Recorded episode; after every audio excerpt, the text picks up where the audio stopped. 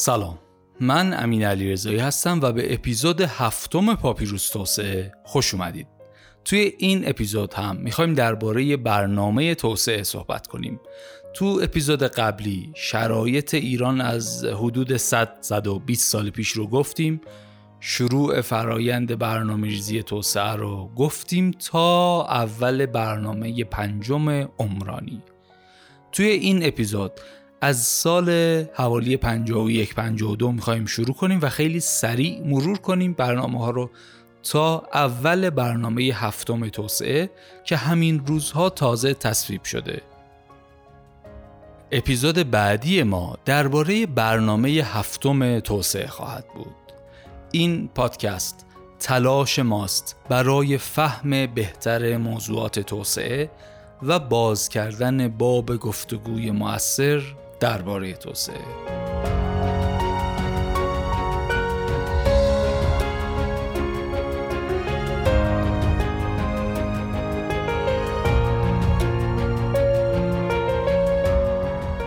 این اپیزود رو من در مرداد 1402 ضبط می کنم.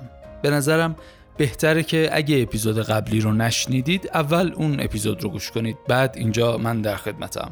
معمولا اپیزودهای ما سریالی نیست ولی این اپیزودها چون یه جورایی تاریخچه برنامه توسعه هستن خوبه که پشت سر هم شنیده بشه. اگه قبلا شنیدید اون اپیزود رو یه یادآوری مختصری بکنم و شرحی بر آنچه گذشت بگم و بعد بریم سراغ آنچه خواهید شنید. و بعدم بریم سراغ محتوای اپیزود. ما داستان رو از مشروطه شروع کردیم و بعد ماجرای نفت و جنگ جهانی اول و بعد هم جنگ جهانی دوم رو گفتیم. گفتیم که توی هر دو تا جنگ هم بیطرف موندیم. به طور دقیقتر ما با اونا بیطرف موندیم ولی اونا با ما بیطرف نموندن. بریتانیا و شوروی اشغال کردن کشور رو بیماری آوردن تورم شد قحطی شد و در نهایت با تبعید رضاشاه با تلاش قوام و با موافقت سفرای بریتانیا و شوروی محمد رضای ولیعهد شد شاه. از این گفتیم که ابوالحسن ابتهاج تو دوران رضا شاه تلاشایی کرده بود برای برنامه نشده بود و دوباره چند سال که گذشت پیشنهادهایی مطرح شد و سازمان برنامه شکل گرفت. برنامه عمرانی اول که تا حد زیادی مراسم آشنایی بود و کشورم توی کشمکش بود و عملا چیزی اجرا نشد. برنامه عمرانی دوم که البته مثل برنامه اول ساختار برنامه ای نداشت تجربه نسبتا خوب و موفقی بود. برنامه اول و دوم در واقع یک لیستی از پروژه ها بود. مگا پروژه ها در حد صد و کارخونه سیمان و از اینجور چیزا فولاد و این داستان ها. این برنامه دوم رشد اقتصادی خوبی رو با خودش به همراه داشت. برنامه عمرانی سوم خیلی جدیتر و ساختارمندتر برنامه ریزی شد. برای سال 41 تا 46 اینجا دیگه کم کم سازمان برنامه میشه یک سازمان مرکزی مثل این چیزی که امروز هست. هدف گذاری رشد اقتصادی بود 6 درصد که 8 ممیز 8 درصد محقق شد.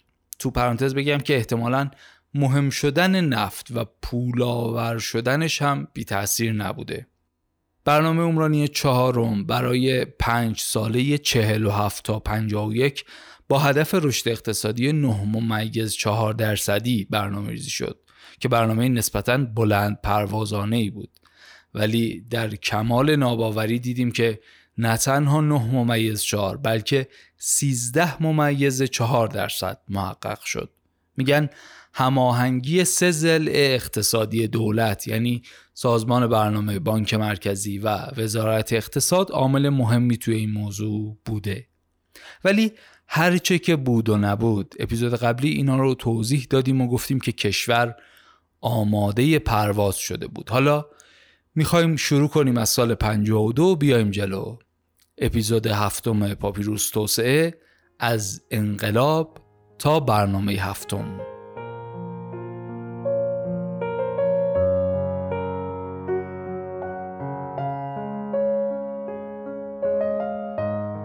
برنامه پنجم عمرانی سال 51 تو موقعیتی داره نوشته میشه که البته دولت کسری بودجه داره قدری تورم هست ولی از اون طرف اعتماد به نفس ناشی از موفقیت برنامه سوم و موفقیت بزرگتر برنامه چهارم هم هست. علاوه بر اینها افزایش قیمت نفت هم هست. بنابراین سیاست کلی برنامه پنجم انبساطیه اینکه برنامه انبساطیه هم بخوام معنیشو بگم اونطور که من برداشت می‌کنم خیلی سادش این میشه که پول بریزیم ریخت و پاش کنیم رونق باشه. رونق باشه. حالا یکم تورم هم شد شده. این برداشت منه به زبان ساده. سیاست انبساطی هم در این حد که فرض کن 480 میلیارد ریال برنامه چهارم شده بود 1560 میلیارد ریال تو برنامه پنجم.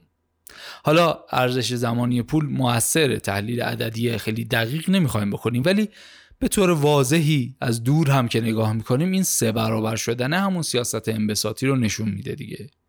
خلاصه اینکه برنامه پنجم تصویب میشه برای رشد تولید ناخالص داخلی 11 ممیز 4 درصد. اون قضیه پرواز رو که گفتم آخر اپیزود قبل معنیش اینه.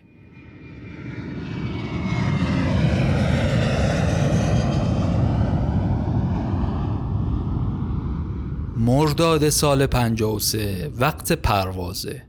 قیمت نفت توی بازارهای جهانی گرون شده. این اتفاق اتفاق خیلی مهمیه ها. تو خیلی از صنایع خیلی از کشورها خیلی از داستانها این اتفاق تأثیر گذاره مثلا توی صنعت خودرو هم تاثیر داشته شدیدن اینجا هم موثره. نفت گرون میشه. یعنی به طور دقیق تر اگه بگم قیمت نفت به ازای هر بشکه از سه دلار میشه دوازده دلار. یعنی چهار برابر. حالا اصلا اگه من و شما باشیم حقوقمون یه دفعه چهار برابر بشه چیکار می‌کنیم؟ من که صادقانه احتمالا جوگیر میشم و ریخت و پاش می‌کنم خرج می‌کنم لپتاپ عوض کنم ماشین بخرم مهمونی بدم من خونه عوض کنم. طبیعیه دیگه. تو مملکتم یه همچین چیزی شد. همین شد که یعنی یه همایشی گذاشتن توی هتل گاجره توی دیزین که آقا الان این پولا رو ما چیکار کنیم؟ برنامه رو نوشتیم ولی می‌خوایم دب بکنیم. برنامه انبساطیه ولی انبساطی تر می‌خوایم. این قسمت هایی که میگیم و رد میشیم داستان های مفصلیه ها که اگه دوست داشتید بیشتر بخونید پیشنهاد می‌کنم یه سر به سایتمون بزنید. منابع و لینک ها و اینا رو می‌ذاریم توی اون صفحه اپیزود برای مطالعه بیشتر. همایش اقتصادی گاجره یک ظاهر غیر رسمی طور داشت. های مختلفی حرف زدن. عبدالمجید مجیدی رئیس سازمان برنامه صحبت کرد. مخالفم بود. با این انبساطی تر شدن. هویدا صحبت کرد. موافق بود. شاه صحبت کرد. موافق بود. بعد دیگه آقای کنستانتین مجمولیان اگر فامیلیشو درست کرد گفته باشم صحبت کرد. ایشون معاون سازمان برنامه بود. آدم مهم و باسوادی هم بود. حتی یک جمله هم از ایشون هست که نقل میشه تو همون همایش گفته. میگه که حیفم میاد واقعا این جمله رو نگم میگه که این پول ها پا در میآورند و به خیابان میآیند و انقلاب می شود همینم شد.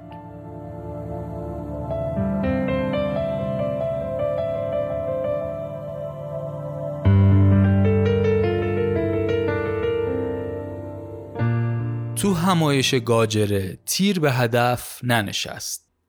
اینطوری شد که برنامه ریزی کردن برای یه همایش اقتصادی دیگه. این دفعه کجا؟ توی رامسر. یکم جدیتر یکم رسمیتر. برنامه‌ریزی کردن شاه و هویدا و دربار. بیان حرفشون رو یه جوری اقنامیز بیان کنن. که حالت دستوری نشه دیگه. دستور نیست ولی من میگم شما موافقت خودتون رو اعلام بفرمایید. تو این مراسم دیگه هرکی هرکی نبود. همه صحبت نکردن. بیشتر خود شاه سخنرانی کرد. حرفای قشنگی هم زد. حرفای قشنگی مثل اینکه باید سخت کار کنیم و وجدان کاری مهمه و تحصیلات خیلی مهمه ارتش مهمه فناوری اتمی مهمه. توی دوره خاصی هستیم مردم باید آگاه باشن از این شرایط خاص عبور کنیم. باید بریم به تمدن بزرگ برسیم و از اینجور حرفا و صحبت ها از اینجور آرزوهای محال. با همین حرفهای قشنگم بازنگری در برنامه پنجم تصویب میشه و بودجه 1560 میلیارد ریالیش میشه 2626 میلیارد ریال. هدف گذاری اقتصادی تو برنامه تجدید نظر شده به جای 11 ممیز 4 میشه 25 ممیز 9 درصد. خیلی حرفه ها. فکر کنم اون موقع اینترنت و اینا نبود اطلاعات نبود. اینقدر اخبار منتشر نمی‌شد وگرنه بعید می‌دونم واقعا روشون می‌شد جورت می‌کردن هدف گذاری رشد اقتصادی سالانه رو بذارن مثلا 25 6 درصد. واقعا خیلی نشد حرفیه. نمی‌دونم چجوری برنامه ریزی کردن. ولی کار ندارم. اون موقع کردن و شد. شد که یعنی نه اینکه واقعا بشه ها ولی اینطور نوشتن برنامه رو. به انتقاد کارشناس ها هم توجهی نکردن. کارشناسا گفتن که این لیستی از آرزوهای بلند و دست نیافتنیه ولی گوش شاه بدهکار نبود و تغییرات رو دادن. این تغییرات باعث شد تورم توی مملکت بالا بره. تورمی که اول دوره پنجم یعنی سال 52 شده بود 15 درصد سال 56 رسید به حدود 25 درصد. بازم اینم عجیبه. حالا من که اون زمان نبودم ولی روایت بزرگترها روایت تاریخ و اینها از اون دوران یک دوران ثبات اقتصادیه. این چیزیه که نمیفهممش اصلا. روی کاغذ و کتاب و مجله تورم عجیبی رخ داده. به طور عجیبی تورم رفته بالا. توی چند سال به عدد 25 رسیده. ولی ولی حافظه تاریخی به نظر می‌رسه برعکس این یادشه. حالا یا این منابع و این کتاب ها و عدد رقم ها ایراد دارن. یا اینکه یا اینکه اون آدم هایی که از ثبات اقتصادی قبل انقلاب میگن اشتباه میگن. یک یای سومی هم داره به نظرم.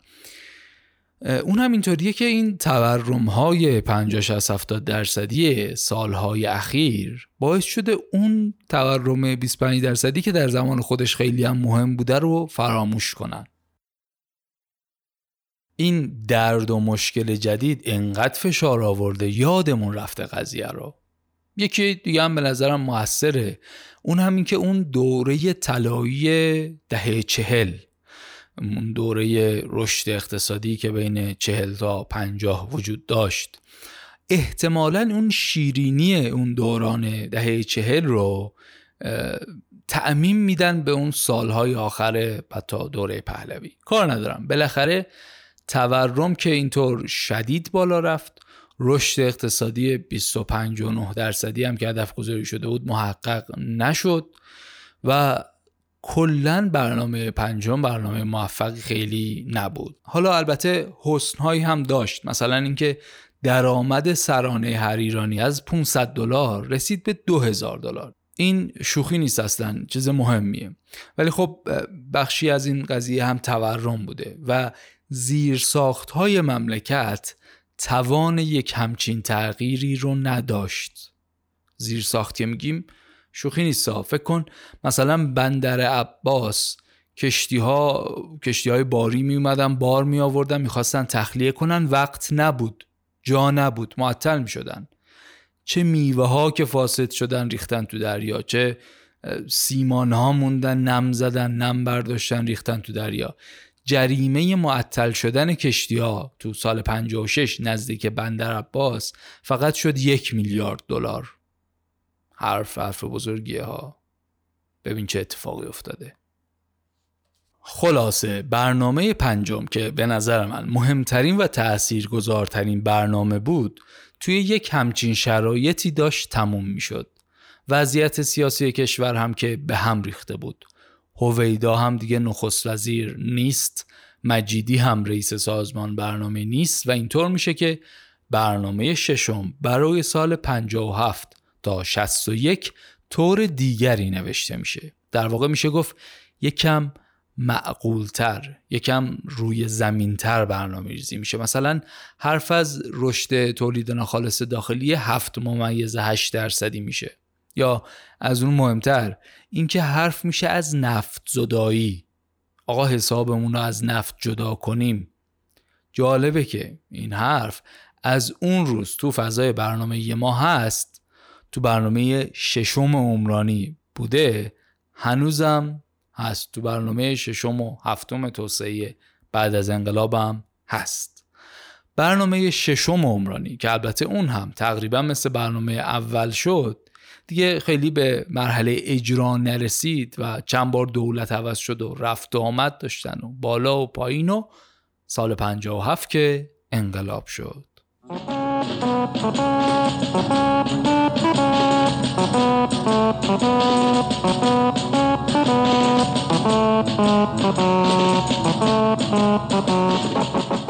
یک نکته می‌خوام بگم که جایی نخوندم نظر خودم تقریبا ولی احتمالا حالا ممکنم هست که به طریقی در جاهایی گفته شده. ولی من منبعی برای این بخش ندارم راستش. همیشه جزئیات خیلی مهمه. من به بعضی از جزئیات که دقت می‌کنم اصلا میگن که شیطان در جزئیاته. نمی‌دونم توجه شما رو هم جلب کرد یا نه ولی اسم برنامه های پیش از انقلاب یعنی دوره پهلوی بوده برنامه عمرانی اول برنامه عمرانی دوم. همینطور بگیر بیا تا برنامه عمرانی ششم. این مطلب رو اینجا داشته باشین بهش برمیگردیم. بعد ما توی اپیزود دوم و سوم درباره شاخص توسعه که صحبت می‌کردیم گفتیم که توسعه شش تا وجه داره.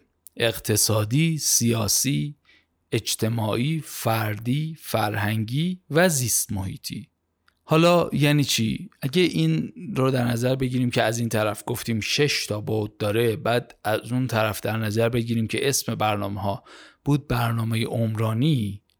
یعنی حتی برنامه های ما تو اون دوران برنامه اقتصادی هم نبوده که بگیم مثلا یکی از شش تا وجه رو داشته. نه.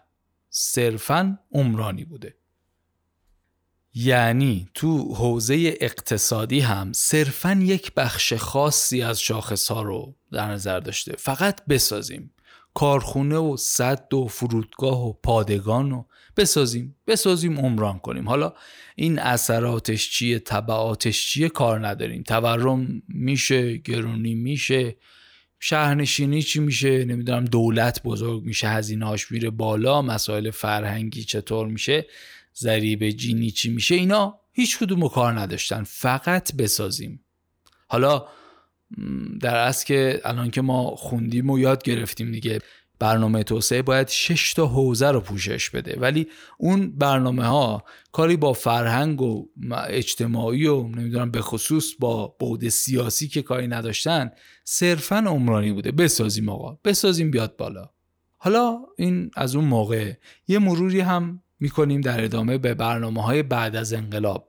ولی همین الان که اینجا هستیم بگم که برنامه های بعد از انقلاب هم اسمشون هست برنامه توسعه اقتصادی اجتماعی فرهنگی جمهوری اسلامی ایران.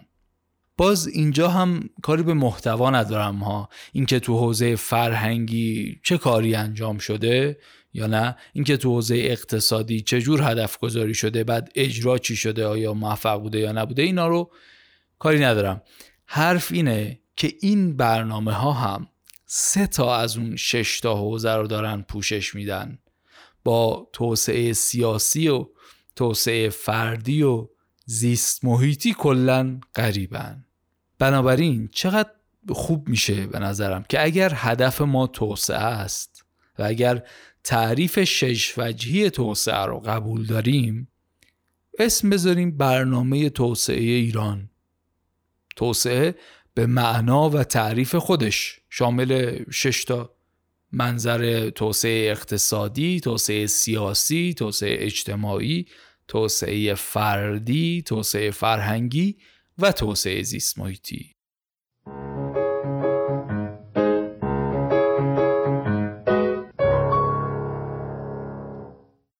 خب دیگه بس برگردیم به داستان خودمون طبیعتا با به وجود اومدن اون اتفاق بزرگی مثل انقلاب تمام برنامه ها و ساختارهای قبلی زیر سوال میره و اصلا یه جوری میشه که هرچی بوده غلط بوده. دوباره از نو از صفر شروع کنیم. برعکس اصلا حرکت کنیم.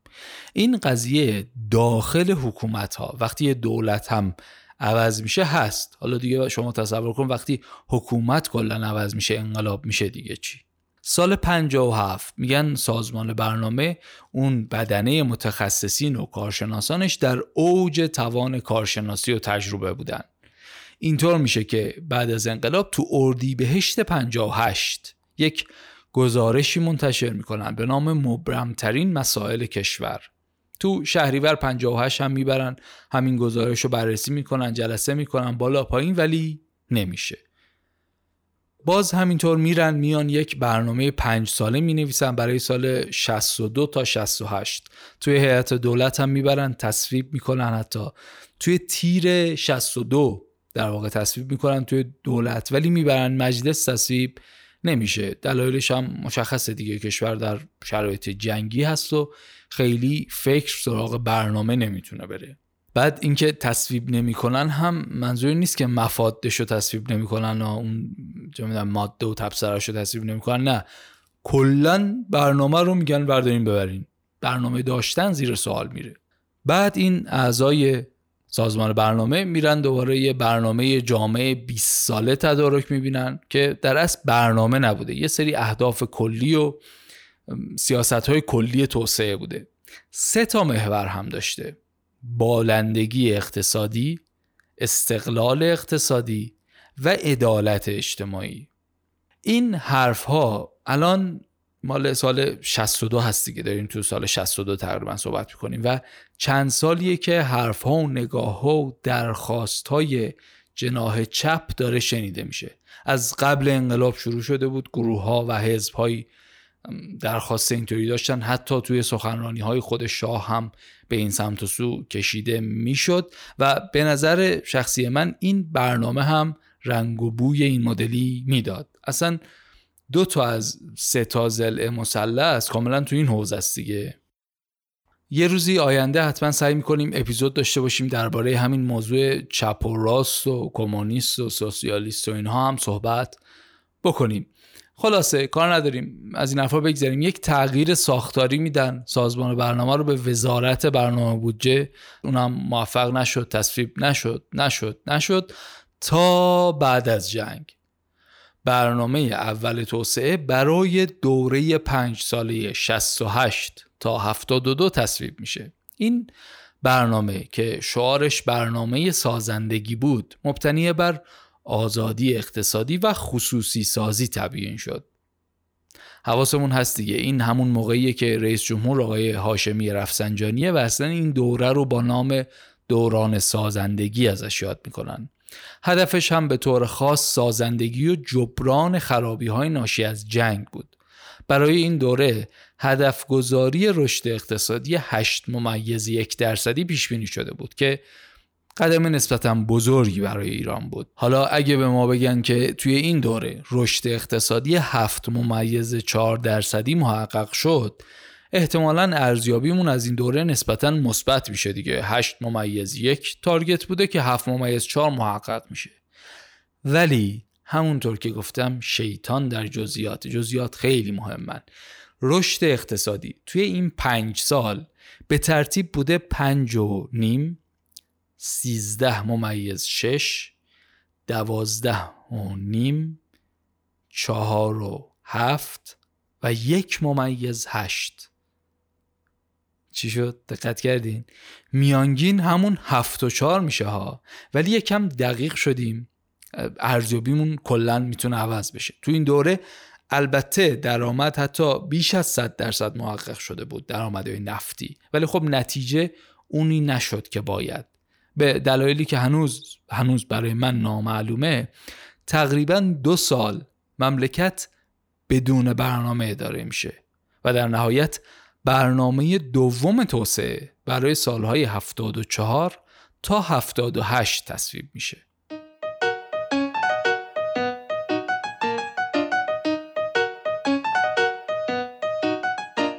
یک نکته مهمی هم بگم که تو اواخر این دوره و سال 73 74 تورم به اوج خودش می‌رسه. البته اوج خودش دیگه در اون زمان به اوج می‌رسه. ما بعد از اون هم اوجتر دیدیم ولی خب برای اون دوره عدد بالایی بوده. در واقع تورم حدود 23 4 درصدی سال 71 72 تو سالهای بعدیش می‌رسه به 35 و 49 درصد. سال 74 تورم 49 درصدی رو کشور تجربه می‌کنه. از دلایل اصلی این موضوع هم میشه گفت آزادسازی نرخ ارز بود. دیگه چی؟ دیگه اینکه الان دوره برنامه دوم برنامه ثبات اقتصادی نام داشت. تقریبا هم همین کار شد. تورم تو سالهای این دوره حول و حوش 20 درصد میچرخه. این برنامه هم مبتنی بر آزادی اقتصادی و خصوصی سازی تبیین شد. باز اینجا هم دارم یک رد و نشونی از اون لیبرالیسم و راستیگرایی میشنوم. حالا تو اجراشو کار ندارم حداقل توی اسم. که البته یه جورایی با خودش تناقض داره دیگه. چرا؟ چون تشویق صادرات تو برنامه هست بازارهای مالی و اشتغالزایی تو برنامه هست ولی مهار فشار معیشتی و اصلاح نظام قیمت ها هم تو برنامه هست. حقیقت. اینه که نمی‌تونم مطمئن نظر بدم. یقین ندارم. ولی حس می‌کنم این اصلاح نظام قیمت و مهار فشار معیشتی با اون آزادی اقتصادی جورایی در تناقضه. این دوتا به نظر من نمی‌خونن. با هم کار نداریم. هر چه که بود هدف رشد اقتصادی پنج ممیز یک درصدی برنامه دوم محقق نشد و عمل کرده سه ممیز دو درصد نصیبمون شد. حواسمون هم هست دیگه. عواست این دوره است که انتخابات 76 برگزار شده و دولت اصلاحات با ریاست جمهوری آقای محمد خاتمی سر کاره. دولتی که می‌خواد برنامه سوم توسعه رو هم بنویسه.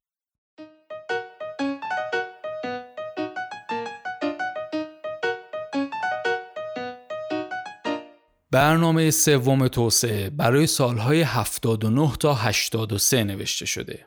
برنامه اصلاح ساختاری و عدالت اجتماعی نام داره و هدف رشد اقتصادی 6 درصدی رو دنبال می‌کنه.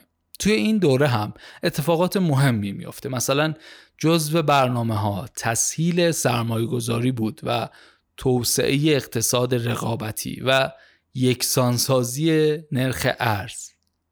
برعکس شد دیگه نرخ ارز باز.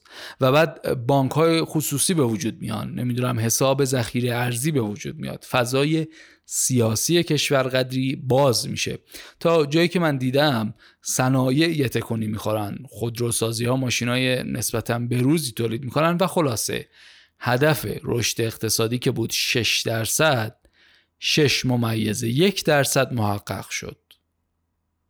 یک عامل مهم و موثر و تاثیرگذار و شاخص مهمی برای ما تورم این روزها. تورم هم کنترل شد. نرخ تورم سالانه رو عددهای 15 و 12 میچرخید.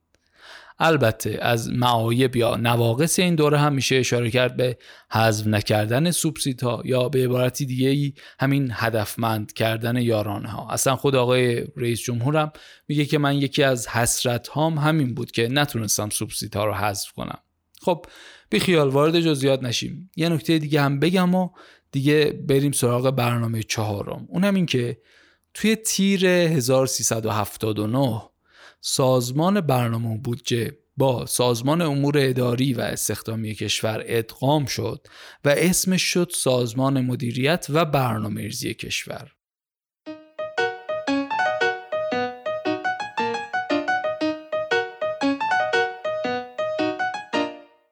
برنامه چهارم توسعه توی یه فضایی داره نوشته میشه که فضای بازی یک محیط مهیایی برای برنامه ریزی این شرایطی هم که گفتم قدری تو منابع گفته شده هم این دوره ها رو دیگه کم کم خودمون حس کردیم. هم اصلا اینکه همه اینا به کنار نشونش رو می‌تونیم بررسی کنیم دیگه. دیماه 1382 دولت برنامه چهارم رو میده به مجلس. حواسمون هست دیگه. برنامه سوم سال انتهاییش سال 83 هست. ولی دی 82 برنامه چهارم رو دولت تقدیم مجلس می‌کنه. و بعد از بالا و پایین و این ور اونور شهریور 83 برنامه چهارم تو مجلس تصویب میشه. یه نکته ای هم بگم. اینکه دولت اصلاحات برنامه چهارم رو تحویل مجلس ششم میده یعنی مجلس اصلاح طلبان در واقع. بعد خرداد 83 مجلس هفتم میاد شروع به فعالیت می‌کنه. و توی این دوره خلاصه برنامه تصویب میشه و ابلاغ میشه. یه دور دیگه مرور کنیم. دولت آقای خاتمی برنامه چهارم را می نویسه میده به مجلس آقای کروبی. بعد آقای حدادادل این برنامه رو تصویب می‌کنه میده به آقای احمدی نژاد برای اجرا. این یک باگ جدیه به نظرم. باعث میشه اون فرایند رو به رشد و رو به بهبودی برنامه ها متوقف بشه. برنامه چهارم برای سالهای 84 تا 88 نوشته شد و از تیر ماه 84 هم آقای احمدی نژاد میشه رئیس جمهور. اختلاف سیاسی و حتی غیر سیاسی 180 درجه ای و حتی لجبازی بین طرفین باعث میشه دولت تو کار خودش خیلی کاری به برنامه نداشته باشه. یکی این اختلاف معنادار این بود به نظرم. یک موضوع دیگه همین بود که اصلا خود برنامه ایراد داشته. این قسمت رو من به نقل از آقای محمد کرد بچه میگم. میگه اون بالاتر گفتم که برنامه چجوری نوشته شد چجوری پیش رفت دقیق ترش اینه که برنامه تو همون مجلس ششم تصویب میشه. یعنی میشه گفت دولت و مجلس اصلاح طلب انگار خواستن دولت بعدی رو توی عمل انجام شده قرار بدن. برنامه چهارم رو مجلس ششم تو روزهای آخر تصویب کرد.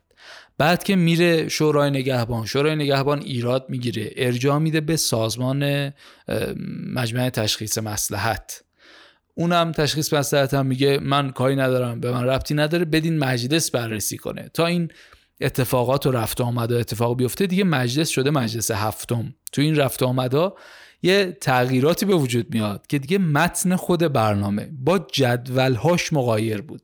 فکر کن برنامه که قرار مملکت رو مدیریت کنه متنش با جدولهاش مغایر بوده.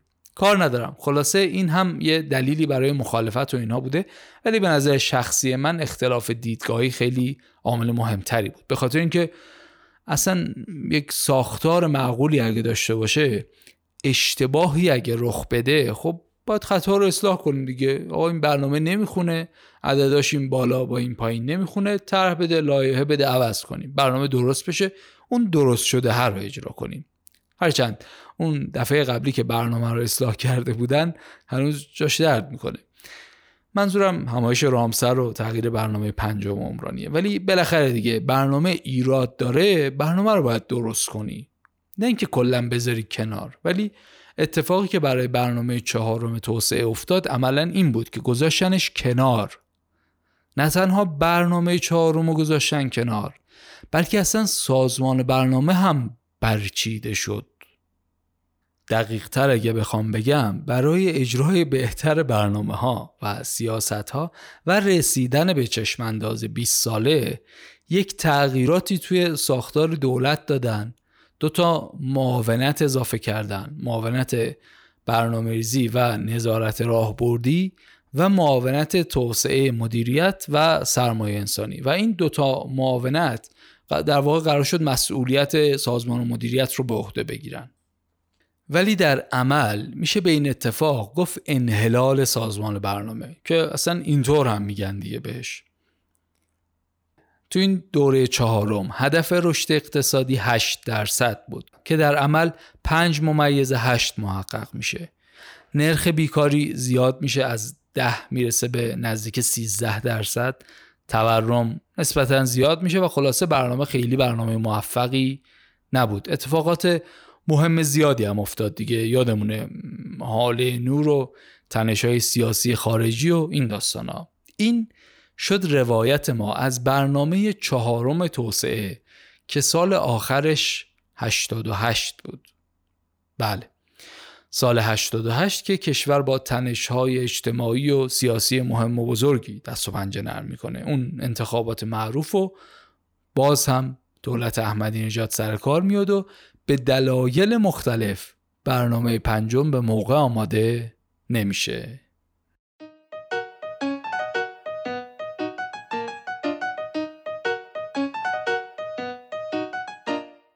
گفتیم که سازمان برنامه منحل شده بود و عملا توان کار مستقل کارشناسی و اینها گرفته شده بود.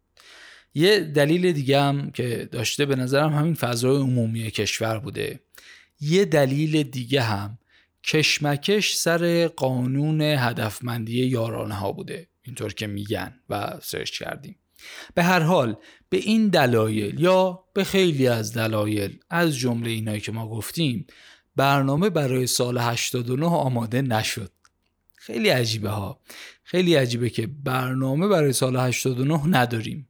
اون موقع بین مجلس و دولت کشمکش بود که چه کنیم؟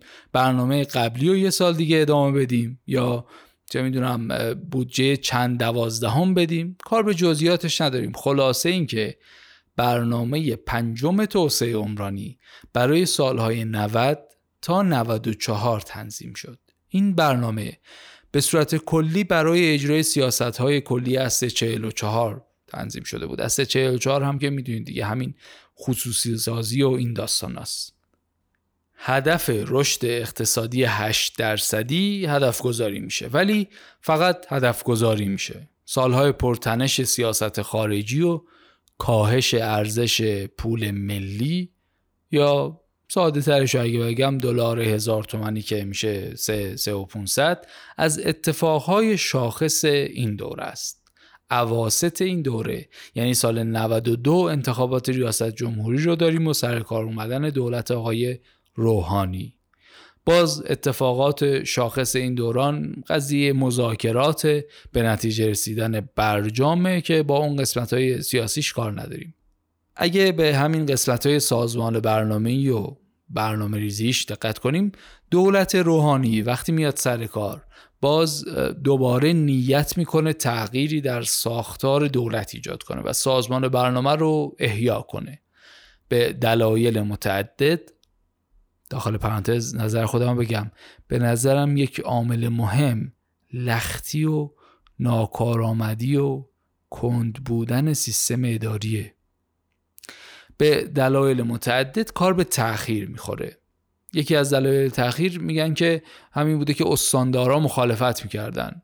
روحانی می‌خواست سازمان برنامه رو مجددا احیا کنه و این کار ممکن بود اختیار استاندارها رو یکم محدود کنه.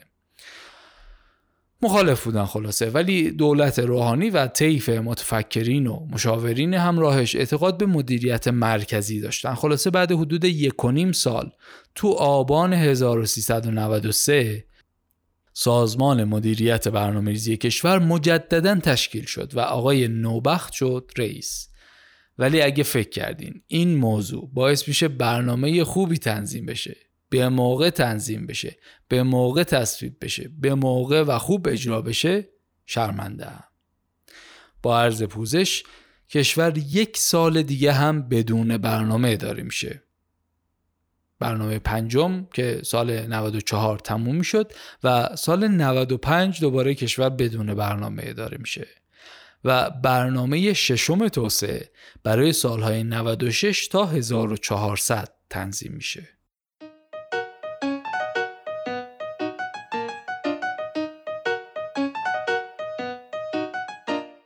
یه سری چیزا هم انگار میشه رسم. مثلا برنامه دادن دم آخری دقیقه 90 حتی 95 بابا برنامه ریزی اصلا معنیش چیه؟ برای چیه؟ قرار یه روزی که نیاز نیست. فکر کنیم که در آینده می‌خوایم چجوری کار کنیم. اینا رو برداریم بنویسیم که به اون نقطه رسیدیم تکلیف داشته باشیم بدونیم چجوری کار کنیم. من نمی‌فهمم اصلا چجوریه که برنامه ششم هم باز با تاخیر ارائه میشه. مسئله فقط این هم نیستا از ساختارهای ذهنی که شکل می‌گیره به نظر می‌رسه خارج از اون نمیشه دیگه فکر کرد. مثلا هدف گذاری هدف رشد اقتصادی 8 درصد. انگار لایتغیره. هر چی بشه هر کی بیاد هر کی برنامه بنویسه انگار زشت کمتر از 8 درصد هدف بگذاره.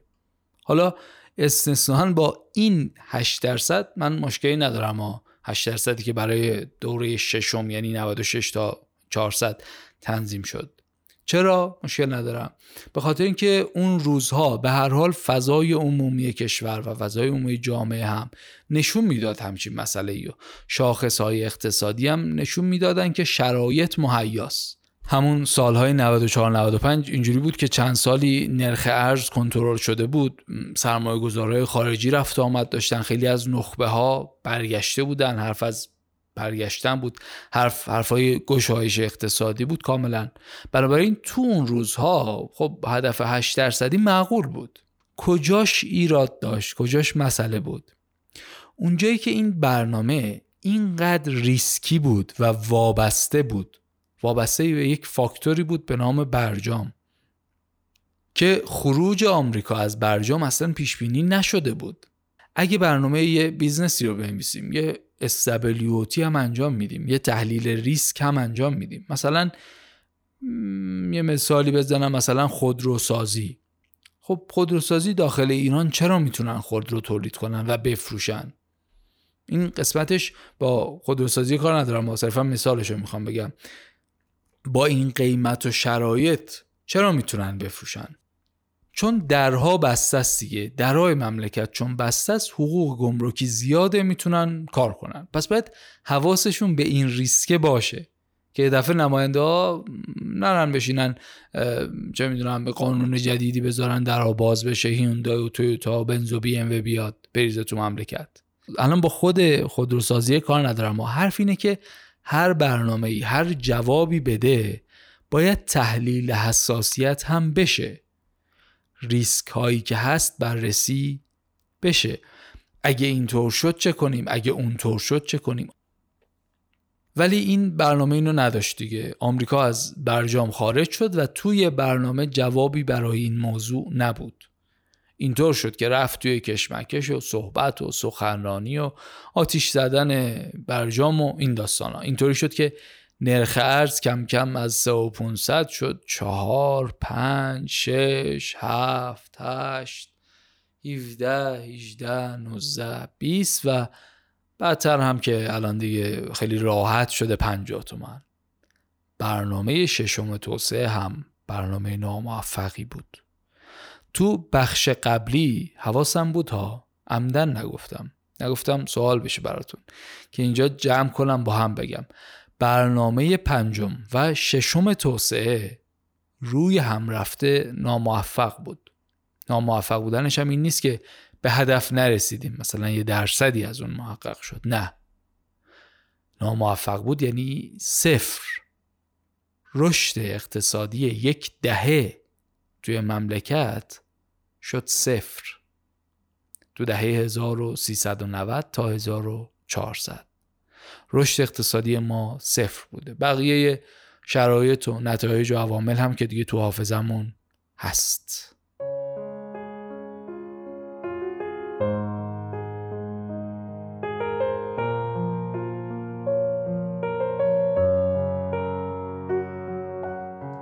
چیزی که شنیدید اپیزود هفتم پاپیروس توسعه بود. توی این اپیزود ما از حوالی سال 1350 تا 1400 رو بررسی کردیم. از لحاظ برنامه‌ای بررسی کردیم اومدیم جلو. یک نکته که به نظرم خیلی مهمه اینه که حس می‌کنم اهمیت و پایبندی به برنامه ها در کل در کشور ما پایینه. قبل انقلاب بعد انقلاب این دولت اون دولت. فاصله میافته. بین دوره های مختلف برنامه ریزی فاصله میافته.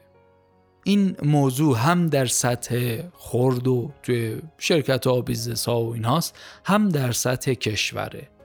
بعد چون یه دور اهمیت این پایینه اهمیتش کم میشه باز در نوشتنش کمتر مته به خشخاش می‌ذاریم. چون کمتر در نوشتنش اهمیت قائل میشیم برنامه بدتری تولید میشه. چون برنامه بدتری تولید میشه باز کمتر بهش توجه می‌کنیم برای اجرا. باز چون کمتر توجه می‌کنیم برای اجرا برنامه بعدی رو باز با فاصله و با تاخیر و همینجوری حالا یه چیزی بنویسیم بره انجام میدیم. در واقع اینطوری میشه که نه برای چالش ها برنامه ای داریم نه واقعا تغییری ایجاد می‌کنه. میشه همون کتابچه رنگی قطور توی کتابخونه ها در حالی که واقعا تا برنامه خوبی نداشته باشیم امکان نداره به نتیجه برسیم. حالا اگه برنامه داشته باشیم خوب و زیادم کار کنیم هماهنگ باشیم اینها شاید به نتیجه برسیم. حرف برنامه شد. برنامه هفتم توسعه تصویب شده. علا رقم همه انتقادات تصویب شده. جالبه اون هم هدف رشد اقتصادی 8 درصدی داره. توی اپیزود بعدی ما مهمترین عوامل مؤثر در برنامه هفتم رو بررسی خواهیم کرد. به نظرم می‌تونه تصویر خوبی بده بهمون از اینکه در چند سال آتی چه خواهد شد. ممنونم از اینکه تا اینجا با من همراه بودید.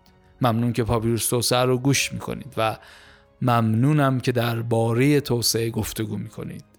اگر دوست داشتید از تولید این مجموعه حمایت کنید می‌تونید توی سایت پاپیروس با هر مبلغی که دوست داشتید از ما حمایت کنید.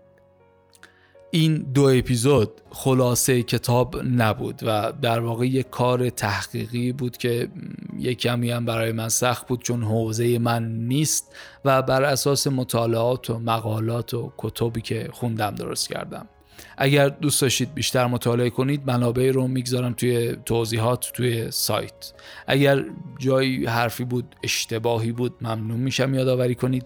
اگر درباره موضوعی نظرتون با مخالف بود ممنون میشم به هم بگید و کامنت بگذارید توی اینستاگرام یا Castbox الان مرداد 1402 و تا اپیزود بعدی شما رو به خدای متعال میسپارم. خدا نگهدار.